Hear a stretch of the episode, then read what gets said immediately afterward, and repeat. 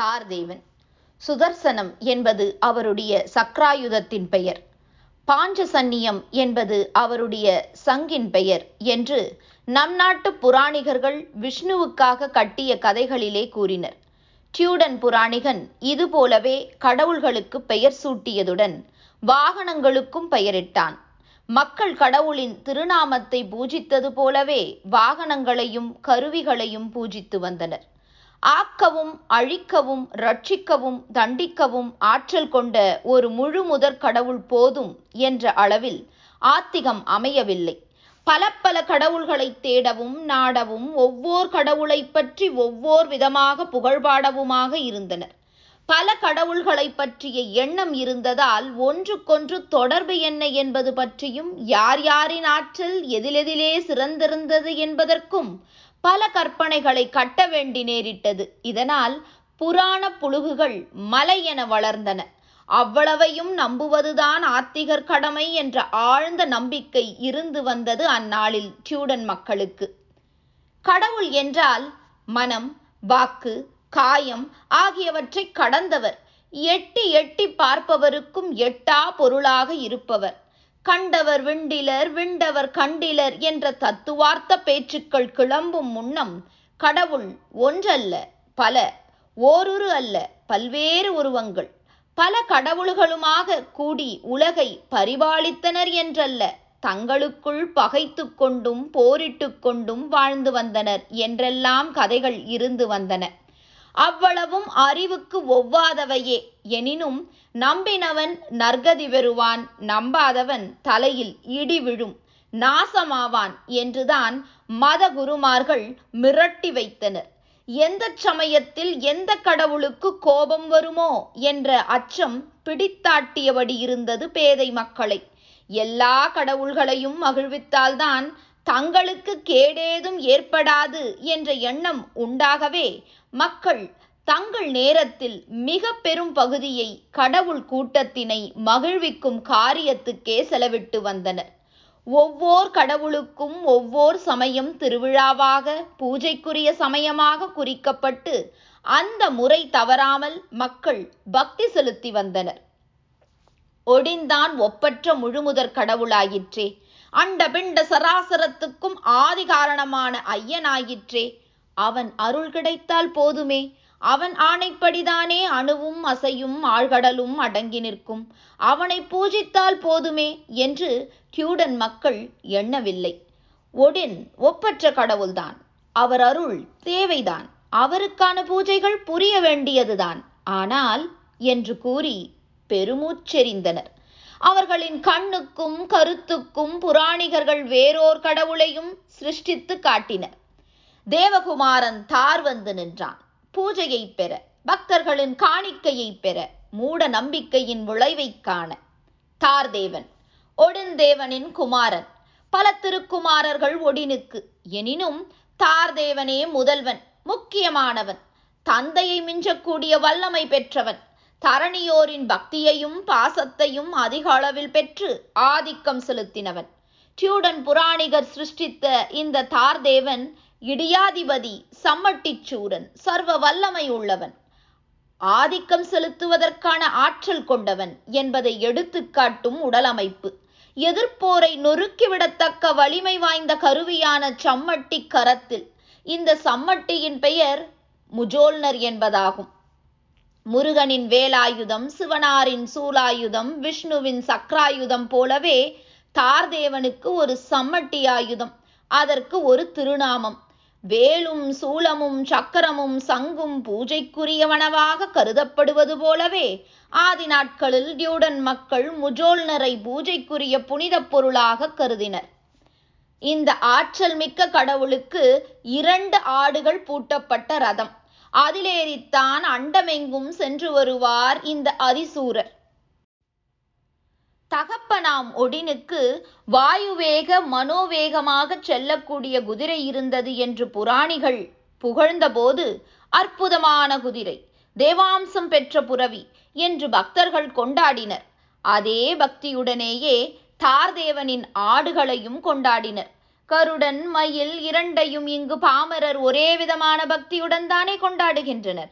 கொண்டாடினர் அங்கு கொண்டாடுகின்றனர் இங்கு. இறந்த காலம் அங்கெல்லாம் நிகழ்காலம் இந்நாட்டிலே. பசுவும் புலியும் ஒரே துறையில் தண்ணீர் குடிக்குமாம் தர்மயுகத்தில். அப்போதும் தப்பித்தவறி புலி சற்று பகை உணர்ச்சியை காட்டினால் போதும். வைகுந்தநாதனின் சுதர்சனம் பறந்து வந்து புலியின் சிரத்தை அறுத்தெறிந்து விடுமாம் என்று இன்றும் பாமரர் கதை பேசுகிறார்கள் அல்லவா அதுபோலவே முன் நாட்களில் மூட மதியினராக டியூடன் மக்கள் இருந்து வந்தபோது உலகிலே எங்கேனும் ஏதேனும் அக்கிரமம் நேரிட்டால் உடனே தார்தேவனின் சம்மட்டி ஆயுதம் கிளம்பும் அக்கிரமத்தை நொறுக்க என்று கதை பேசி காலந்தள்ளி வந்தனர். தார்தேவனின் இந்த சம்மட்டியின் சக்தியை விளக்க பல பல கதைகளை கட்டினர் புராணிகர்கள்.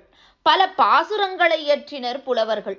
பக்தர்கள் பாடி பரவசமடைந்தனர் பூஜாரிகள் கொழுத்தனர்.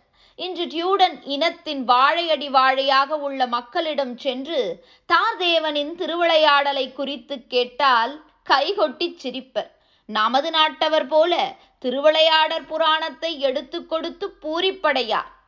சூரியன் சந்திரன் நட்சத்திரங்கள் ஆழ்கடல் பூமி எனும் எல்லாவற்றையும் படைத்துள்ள சக்தியே கடவுள்.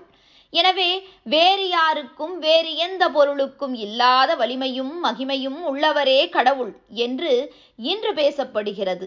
இது தெளிவு பெற்ற ஆத்திகம் என்றும் கூறப்படுகிறது. முன்பு இந்த தெளிவும் கிடையாது. கடவுளுக்கும் மற்றவர்களுக்கும் நேரிடுவது போலவே கஷ்டம் ஆபத்து பகை பாசம் சஞ்சலம் ஏற்படும். சில சமயம் தோல்வியும் துயரமும் உண்டாகும். சில வேளைகளில் கடவுள் விரட்டப்படுவார். விண்ணுலகை விட்டே பிறகு மீண்டும் போரிட்டு ராஜ்யத்தை மீட்டுக் கொள்வார். இப்படியெல்லாம் புராணங்கள். கடவுளை பற்றி இவ்விதம் கதைகளை கட்டுகிறோமே. இவைகளை படிக்கும் போது ஒரு காட்டரசனுக்கும் கடவுளுக்கும் என்ன வேதம் என்று மக்கள் எண்ணக்கூடுமே. கடவுள் தன்மைக்கே இழுக்கை அல்லவா இந்த கதைகள் உண்டாக்குகின்றன என்று மக்கள் எண்ணக்கூடுமே என்பது பற்றி புராணிகர்கள் கவலைப்படவே இல்லை. அவர்களுக்கு இருந்த துணிவெல்லாம் கடவுள் சம்பந்தமான கதைகளை யாராவது ஆராயத் தொடங்கினால் சந்தேகித்தால் கேலி பேசினால் கண்டித்தால் பாமர மக்களை கிளப்பிவிட்டு நாத்திகன் என பழிச்சுமத்தி அழித்து விடலாம் என்பதுதான். அவ்விதம் அழிக்கவும் முடிந்தது அவர்களால் பல பேர்களை. சித்திரவதைக்கும் கொலைக்கும் தப்பி பிழைத்த ஒரு சிலரால் தான் நெடுங்காலத்துக்கு பிறகு உலகு உண்மை ஒளியை காண முடிந்தது. தார்தேவனுக்கு அந்நாட்களிலே இருந்து வந்த செல்வாக்கு ராஜ்ய அதிகாரிகளையே நடுநடுங்கச் செய்யக்கூடியது. ஆற்றலை விளக்கிவிட அவ்வளவு அற்புத கதைகளை கட்டி வைத்தனர்.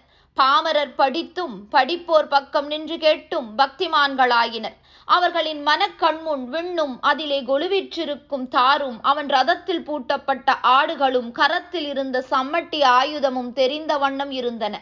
தார் தேவனை அவர்கள் ஒடினை விட பலசாலி என்று எண்ணினர். அருளை நாடினர். பூஜைகள் பளப்பல செய்து. ஓ பக்திமான்களே ஒடின் தேவன் பெற்றெடுத்த ஒப்பிலாமணியாம் தார்தேவனின் வீர தீரச் செயலை கூறுவேன் கேளீர் என்று புராணிகன் கூறுவான். டியூடன் மக்கள் அந்த புராணிகன் தார்தேவன் கூடவே பழகி இவ்வளவையும் நேரில் கண்டறிந்து கூறுகிறான் என்று எண்ணுபவர் போல வாய் பிளந்தபடி அவன் கூறும் அபத்த கதைகளை கேட்பர். சிங்கமுகசூரன் மகிஷாசூரன் என்று பகைவர்களும் அவர்களை சம்ஹரிக்க பகவான் கிளம்பியதுமான கதைகளை இன்றும் நம் நாட்டு பாமர மக்கள் எவ்வளவு பக்தி சிரத்தையுடன் கேட்டு ரசிக்கின்றனர். பாமரர் மட்டுமா? பாராளுமன்ற நிபுணர்களும் கூட அல்லவா? இத்தகு பச்சை புழுகுகளை பரப்புவதற்கு கிளம்புகின்றனர். வெட்கத்தை விரட்டிவிட்டு பாமரன் சொல்வதை அப்படியே நம்புகிறான். அதாவது மகிஷாசூரன் என்றால் எருமை கடா முகம் கொண்ட சூரன் என்று உள்ளபடி நம்புகிறான். பாராளுமன்றத்தை அலங்கரிக்கும் பேர் வழியோ இதற்கு ஒரு தத்துவார்த்தம் கூறுவார். எருமைக்கடா முகம் என்றால் எருமை முகம் என்றே பொருள் அல்ல வலிமையும் கொடுமையும் விளங்கிடும் விதமான முகம் என்பது தத்துவார்த்தம் என்று கூறுவார். இவ்வளவே வித்தியாசம். என்னதான் தத்துவார்த்தம் கூறினாலும் அறிவுக்கு பொருந்தாததும் எத்தகைய மாண்பையும் வளர்க்க முடியாததும் கடவுட்கொள்கைக்கே ஊறு தேடுவதுமான கதைகளை பாமரரிடம் பரவ விடுவது தீமையை தருமே? தெளிவை உண்டாக்காதே என்பது பற்றி இந்த கற்றும் மற்றவர் போலவே உள்ளவர்கள் எண்ணி பார்ப்பதில்லை. இவ்விதமான கதைகளின் மீது கட்டப்பட்டுள்ள கோகுலாஷ்டமி ராமநவமி சிவராத்திரி தீபாவளி கார்த்திகை அவிட்டம் போன்ற பண்டிகைகளை கொண்டாடி பாமரரை மேலும் பாழ் குழியில் தள்ளும் பணிபுரிகின்றனர். தார்தேவனின் திருவிளையாடல்களை அடிப்படையாக கொண்டு திருவிழாக்களும் பண்டிகைகளும் நடத்தி கொண்டு வந்த டியூடன் மக்களிடையே அறிவு தெளிவு ஏற்பட்டு அவர்கள் உண்மை ஒளியை கண்டு உலகிலே உயர்ந்த நிலை அடைந்தனர் இதற்கான வழிகளிலே அந்நாட்டு அறிவாளிகள் பணிபுரிந்தனர்.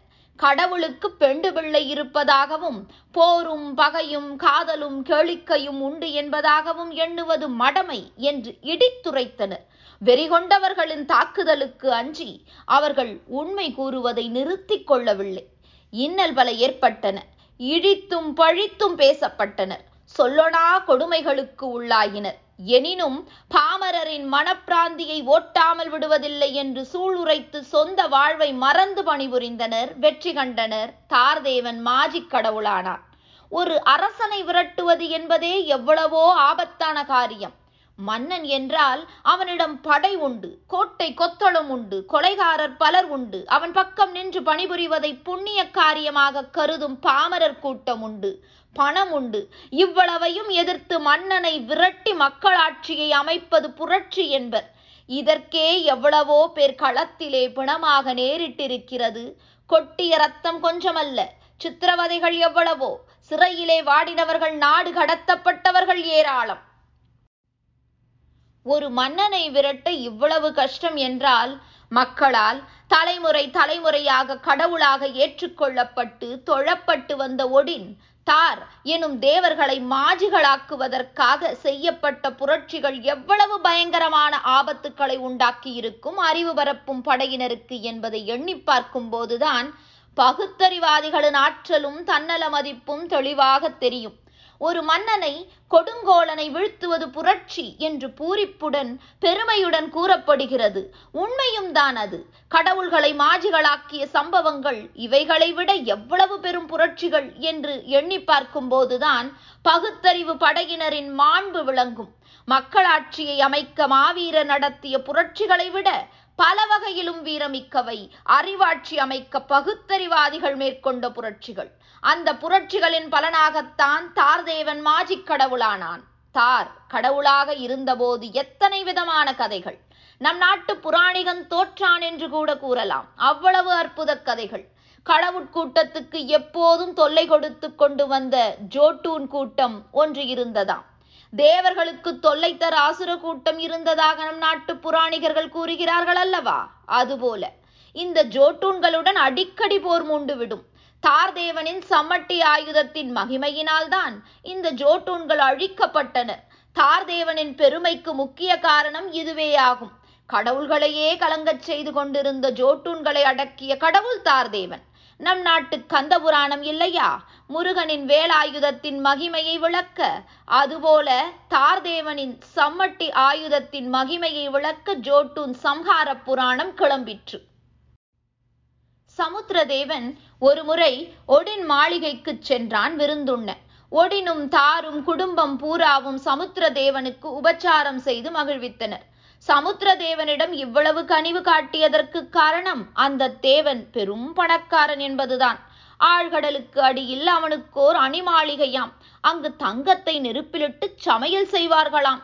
ஈஜீர் என்ற திருநாமமுடைய இந்த சமுத்திரதேவனுக்கு ரான் என்ற தேவியும் ஒன்பது குமாரிகளும் உண்டு. கடலிலே செல்வோர் தங்க குவியலை காணிக்கையாக செலுத்தினால்தான் தப்ப முடியும். இதனால் சமுத்திரதேவனிடம் ஏராளமான தங்கம் குவிந்து கிடந்ததாம். கடவுளர் உலகிலே கூட பணக்காரருக்கு ஒரு தனி மரியாதை. எனவே சமுத்திரதேவனுக்கு ஒடின் விமரிசையான விருந்தளித்தான். தேவரசம் தரப்பட்டது தேவகானம் அளிக்கப்பட்டது. தேவர் தேவனாம் ஒடினால் கடலுலக கடவுளுக்கு மைசூர் மகாராஜாவுக்கு திருவிதாங்கூர் மகாராஜா விருந்தளித்தால் கேரள நாட்டு கீதமொழி கன்னியரின் கானமும் நடனமும் நடக்கும் அல்லவா அதுபோல. பிறகு திருவிதாங்கூர் மன்னரை மைசூரார் தமது ராஜ்யத்துக்கு வருமாறு அழைப்பார் அல்லவா அதுபோலவே சமுத்திரதேவன் தன் ராஜ்யத்துக்கு ஒருமுறை வந்து போகும்படி ஒடினை கேட்டுக்கொண்டார் ஒடன் குடும்ப சகீதம் சமுத்திரலோகம் சென்றார் விருந்தாளியாக கேட்க வேண்டுமா கேளிக்கையை? தங்கத்தை விறகாக்கும் தேவனாயிற்றே ஈஜீர். விருந்தும் வைபவமும் பிரமாதமாக இருந்தன. எனினும் ஒரு குறை தெரிந்தது. ஒடின் தந்தது போல இனிமையான ரசபானம் தர வேண்டும் என்று ஈஜீர் விரும்பினார். ஆனால் வந்திருக்கும் கடவுளருக்கெல்லாம் போதுமான அளவு ரசபானம் காய்ச்சுவதற்கேற்ற பெரிய கொப்பரை இல்லையாம். என்னையா பைத்தியக்காரத்தனம்? தேவன் என்கிறீர் மகிமை மிகுந்தவன் என்கிறீர் ஆழ்கடல் முழுவதும் அவன் ஆணைக்கு அடங்கும் என்று கூறுகிறீர் அடுப்பு நெருப்பிலே தங்கத்தை தூவுகிறான் என்று அளக்கிறீர் அப்படிப்பட்டவன் அரண்மனையில் பாயாசம் காய்ச்ச பாண்டம் இல்லை என்று கூறுகிறீரே இதென்ன விந்தை என்று கேட்கத் தோன்றும். கிருத்திகை அம்மாவாசைகளுக்கு கூட ஏனெனில் விஷயம் நம் நாட்டு கடவுளை பற்றியதல்ல.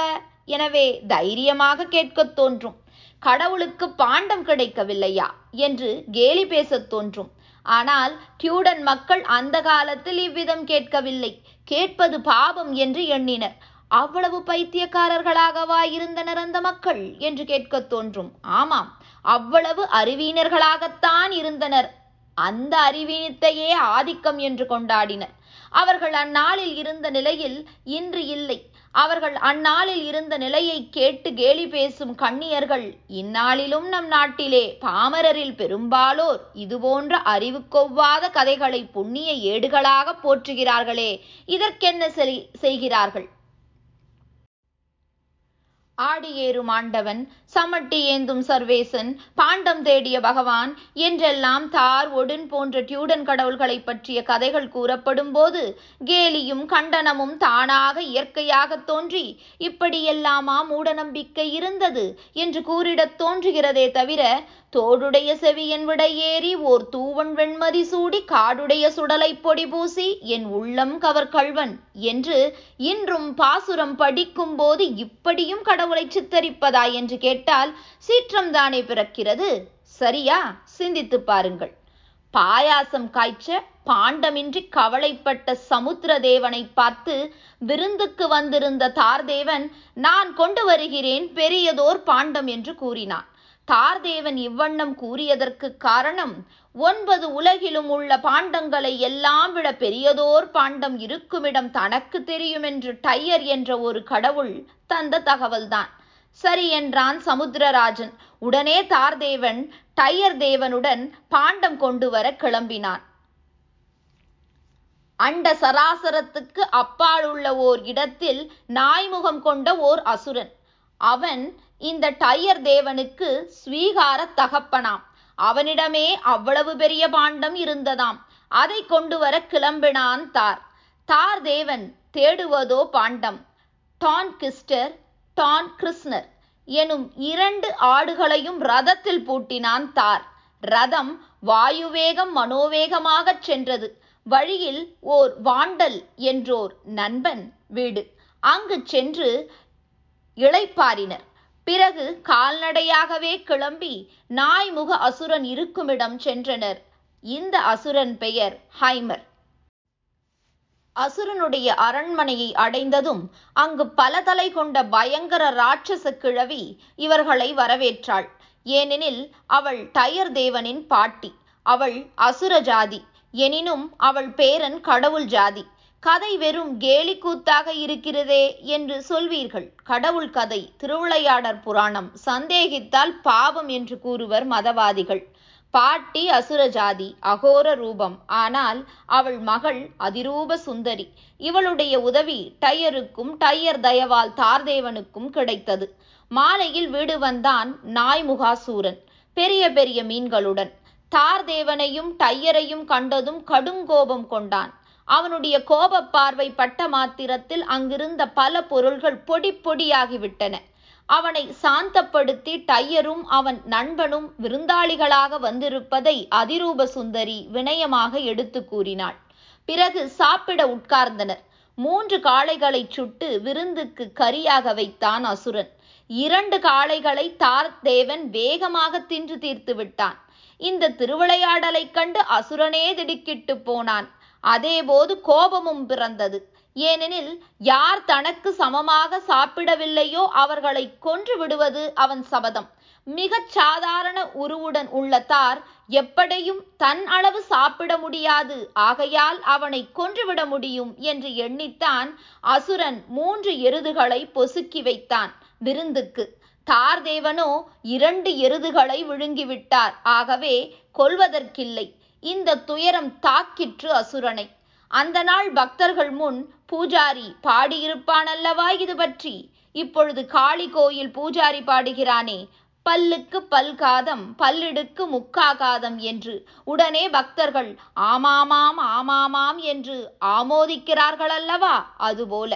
தார்தேவனின் திருக்கோயிலில் திருவிழா சமயத்திலே கூடியுள்ள பக்தர்கள் முன்னிலையில் பூஜாரி நாய்முகாசுரன் கண்டான் நமதரும் தார்தேவனை. நாளில் ஒன்று குறைய காளை நல்ல கறி சமைத்து வைத்தான். பாரெல்லாம் அறிய அப்போ பகவானும் என்ன செய்தார்?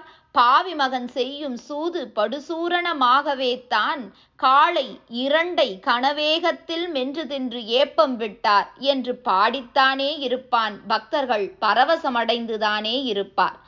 இவைகள் தேவனின் திருவிளையாடல்களாக தெளிவில்லாத மக்களால் அந்நாளில் கொண்டாடப்பட்டன. இப்போதல்ல இப்போதும் மலைமலையாக இருந்த சோற்றை தின்று வைகை ஆறு முழுவதையுமே குடித்து தீர்த்த குண்டோதரன் கதையை புண்ணியம் பெற கேட்டு ஆனந்திக்கும் போக்கு நம் நாட்டிலே இருக்கிறது வேறெங்கும் இல்லை. தார்தேவனின் இந்த திருவிளையாடலால் திடுக்கிட்டு போன ஹைமர் மறுநாள் வழக்கப்படி மீன் பிடிக்கச் சென்றான். தார்தேவனும் உடன் கிளம்பினான். பயலே என்னோடு வராதே. ஆபத்துக்கள் எனக்கு பூச்செண்டுகள். உன்னால் ஆகாது. என் போல விளையாட. போ போ என்றான் அசுரன். ஆபத்துக்கள் எனக்கு உதிர் சருகு போல என்றான் தார். நான் ஆழ்கடலின் நடுவே சென்று மீன் பிடிப்பவன். அலை மலையென எழும்பும். அறியாச் சிறுவனே அங்கு வந்தால் அச்சம் உன்னை தாக்கும். வீட்டிலேயே இரு என்கிறான் அசுரன். கடலின் மறுகரை சென்று கிளிஞல் எடுக்கவும் நான் தயார். நீ கிளம்பு என்றான் தார்தேவன். இருவரும் கிளம்பினர் படகில். படகு செல்கிறது செல்கிறது பயங்கரமான வேகத்தில். தார்தேவன் திகில் கொள்ளவில்லை. கடைசியில் மீன் பிடிக்கலாயினர். அசுரன் பிரம்மாண்டமான மீன்களை பிடித்து காட்டினான். தன் ஆற்றலை விளக்க. தார் சும்மா இருப்பாரா? தன் ஆற்றலை விளக்க அவரும் மீன் பிடிக்கலானார். தூண்டிலை வீசினார். மீன் ஒன்று சிக்கிற்று. அது மிக மிக பெரிதாக இருக்க வேண்டும் என்று இருவரும் யூகித்தனர். ஏனெனில் அவர்களுடைய படகே கிடுகிடுவென ஆடத் தொடங்கிற்று. தூண்டிலில் சிக்கிய மீன் தப்பித்துக் கொள்ள முயன்று போரிட்ட காரணத்தால் தார்தேவன் தன் முழு வலிவையும் கொண்டு தூண்டிலை தூக்குகிறார். முடியவில்லை. அகோர சத்தம் கேட்கிறது. படகு கவிழ்ந்து விடும் போலிருக்கிறது. நாய்முகாசூரனுக்கு நடுக்கம் பிறந்து விட்டது கடைசியில் தார்தேவன் தூண்டிலை தூக்கினார். மீனல்ல. பெரும் பாம்பு. சாதாரண பாம்பல்ல. கடவுள்களை எல்லாம் கலங்கச் செய்து கொண்டு கடலுக்கு அடித்தளத்திலே படுத்துக்கொண்டு கடல் முழுவதும் பறந்து கிடக்கும் அளவுள்ள மிட்காடு எனும் பாம்பு. அண்டத்தை எல்லாம் தாங்கும் ஆதிசேஷன் கதை இல்லையா நம் நாட்டில்? அதுபோல ஆழ்கடலை கலக்கும் மிட்காடு கதை டியூட்டானியருக்கு. மிட்காடு போராடுகிறது. தார்தேவன் அதை அழித்தே தீருவதென்ற ஆற்றலுடன் போராடுகிறார். பலரையும் மிரட்டி பிழைத்து வந்த நாய்முகாசூரன் நடுக்கத்துடன் இதை கண்டு என்ன விபரீதம் நேரிடுமோ? என்று எண்ணி தூண்டிலை அறுத்துவிட பாம்பு அண்டம் அதிர்ந்ததோ என்று கூறத்தக்க விதமான சத்தத்துடன் கடலடி விழுந்தது. கடுங்கோபம் பிறந்தது தார்தேவனுக்கு. சமட்டியால் ஓர் அடி கொடுத்தார். அசுரன் ஆழ்கடலிலே விழுந்தான். அங்கே மிட்காட் விஷத்தை கக்குகிறது. எனவே மேலே கிளம்பினான் கிளியுடன். படகிலே வந்தமர்ந்தான். தார்தேவனும் போகட்டும் என்று விட்டுவிட்டார். இருவரும் வீடு திரும்பினர். வீட்டிலே தார்தேவனின் பலத்தை பரீட்சிக்க வேறு பல சோதனைகளை நடத்தினான் நாய்முகாசூரன். தாருக்கே வெற்றி. கடைசியாக எந்த பாண்டத்துக்காக வந்தாரோ அதையே காட்டி நீ பலசாலி என்பது உண்மையானால் அந்த பாண்டத்தை தூக்கி கொண்டு நடந்து காட்டு பார்க்கலாம் என்றான் அசுரன். தார்தேவன் இதுதான் சமயம் என்று பாண்டத்தை தூக்கி கொண்டு நடக்கலானான். அசுரன் பின்தொடர்ந்தான். ஆனால் பிடிக்க முடியவில்லை. தாரும் டையரும் பாண்டத்தை எடுத்துக்கொண்டு பல லோகங்களையும் கடந்து சமுத்திரதேவனிடம் வந்து சேர்ந்தனர். பாயாசம் அந்த பாண்டத்தில் காய்ச்சப்பட்டு கடவுள்கள் பருகி கழித்தனர். பாயாசம் காய்ச்சும் பாண்டம் தேடி தார்தேவ நடத்திய திருவிளையாடலைப் போல பல பல உண்டு. அவ்வளவும் அறிவுக்கு துளியும் பொருந்தாதவன. எனினும் அவைகளை நம்புபவனே ஆத்திகன் மறுப்பவன் நாத்திகன் என்றனர் அந்த நாள் மதவாதிகள்.